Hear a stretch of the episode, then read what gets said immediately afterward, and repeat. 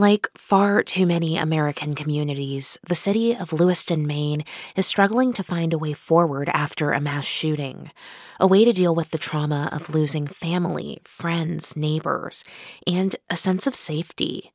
Sherry Withers owns a gallery in Lewiston.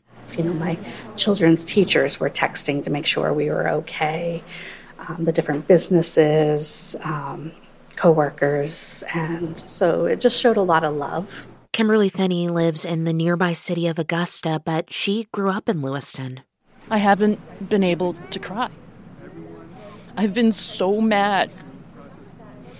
I in Augusta, yes, I've lived there for a long time, but it's not my home like here. This is where my heritage is. This is where I grew up. And someone attacked it. The killings have shattered this close-knit community.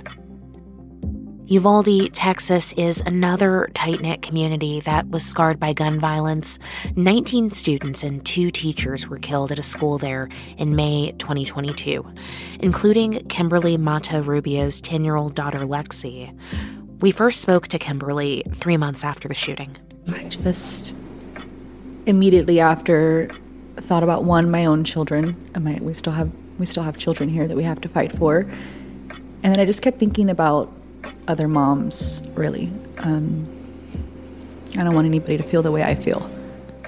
Consider this. For the survivors of a mass shooting, charting a path forward can mean searching for purpose in the wake of senseless violence. In the days before the Maine shooting, we talked again with Kimberly Mata-Rubio, who decided to turn her pain and grief into action. That's coming up. From NPR, I'm Juana Summers. It's Tuesday, October 31st. This message comes from NPR sponsor, the Capital One Venture X Card. Earn unlimited 2X miles on everything you buy. Plus, get access to a $300 annual credit for bookings through Capital One Travel. What's in your wallet? Terms apply. Details at CapitalOne.com.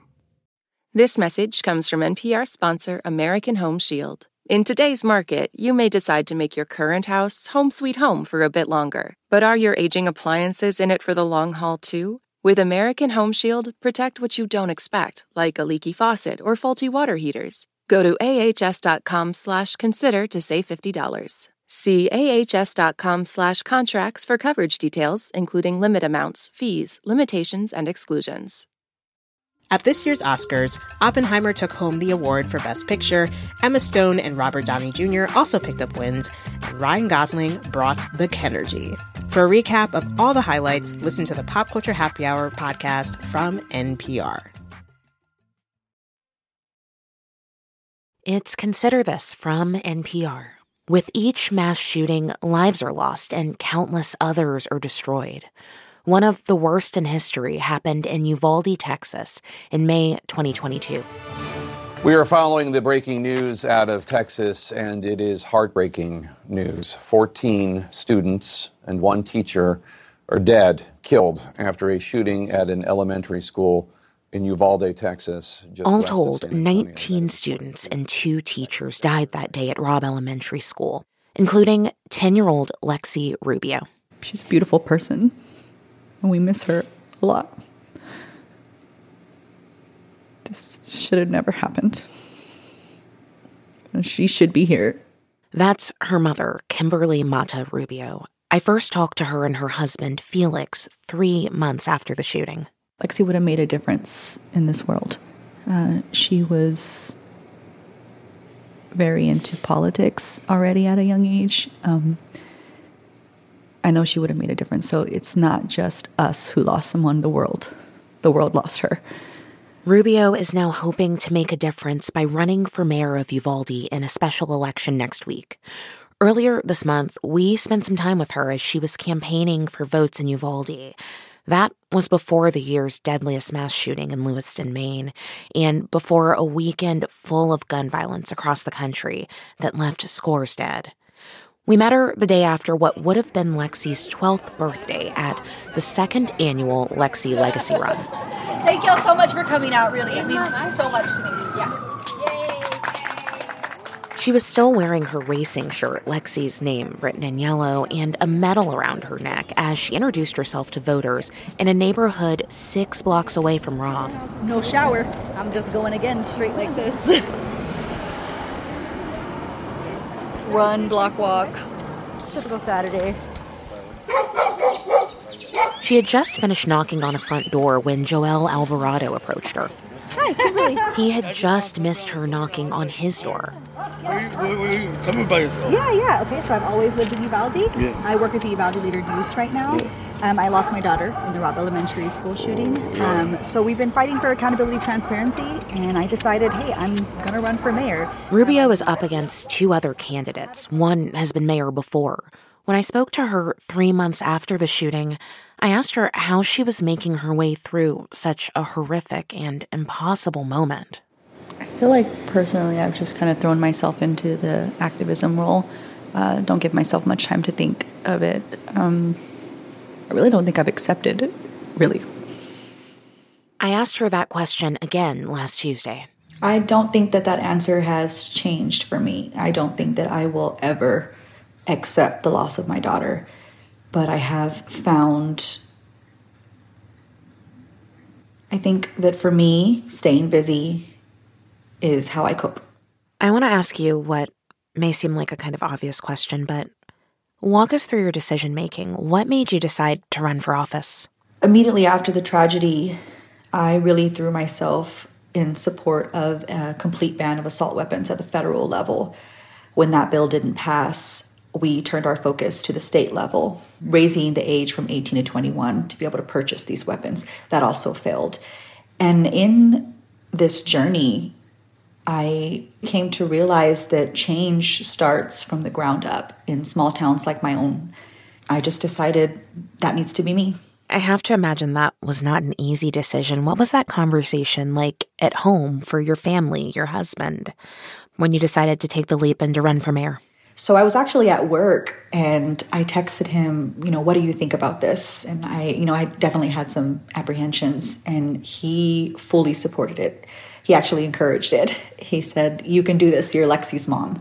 And it just took those few words of encouragement for me to be all in.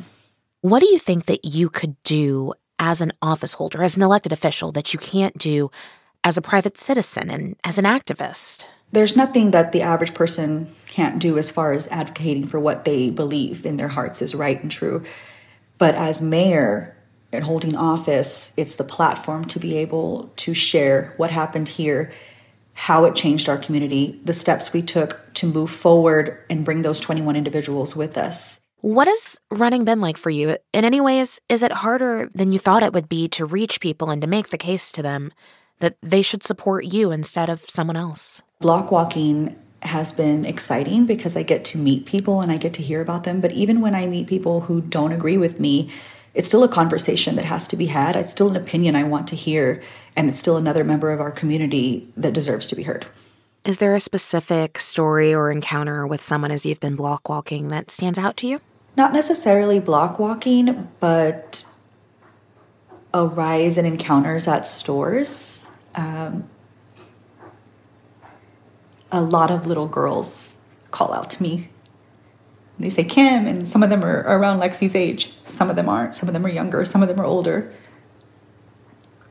I just see so much hope in their eyes, and it's beautiful, and it reminds me of Lexi. And that's one of the moments that I'll take with me after this campaign. When you talk to people, whether it's out there block walking or at other events, what are the types of things that you're hearing from people there? What do they want in a new mayor? What do they want for their community? What I'm hearing is, number one, healing. I think everybody feels the tension in this community right now, and people do want to move forward. It's just, what does that look like? That varies from individual to individual. I want to stick with talking about this tension for a minute here. When you're having conversations with your friends, your neighbors, would-be supporters, where do you see the tension between residents and Uvalde? What's going on there? I think it feels like it's those who back the 21 and those who want to move forward, forget, push everything under the rug. A lot of the tension also stems from a calling for accountability and transparency regarding the investigation, the failures that day. I don't think we can move forward unless we have the answers that everybody in this community deserves. What went wrong that day, and how do we make sure it never happens again? And when you say the 21, you're talking about the 21 people who were killed at Robb Elementary. Is that right? Yes. What difference do you think that your leadership could make for your community, a community that has been so marked by tragedy? I feel like I carry empathy that others don't.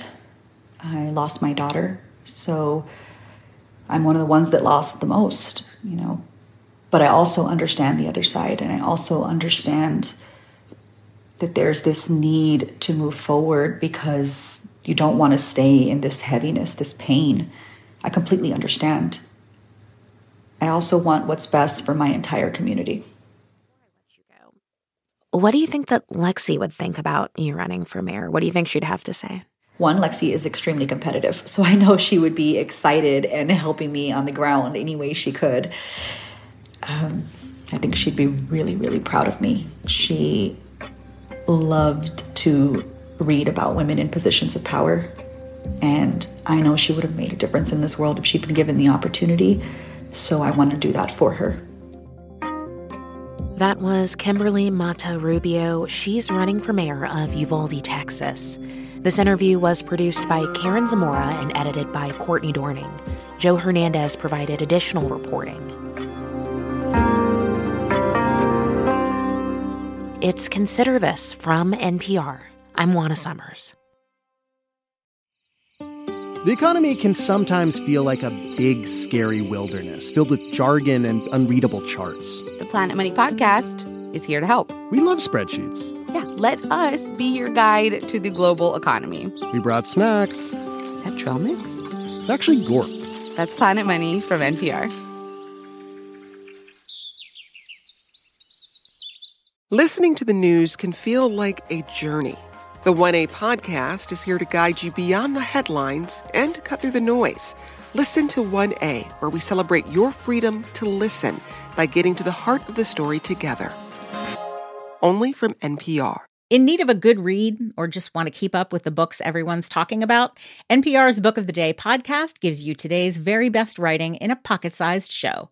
Whether you're looking to engage with the big questions of our times or temporarily escape from them, we've got an author who'll speak to you. Catch today's great books in 15 minutes or less on the Book of the Day podcast, only from NPR.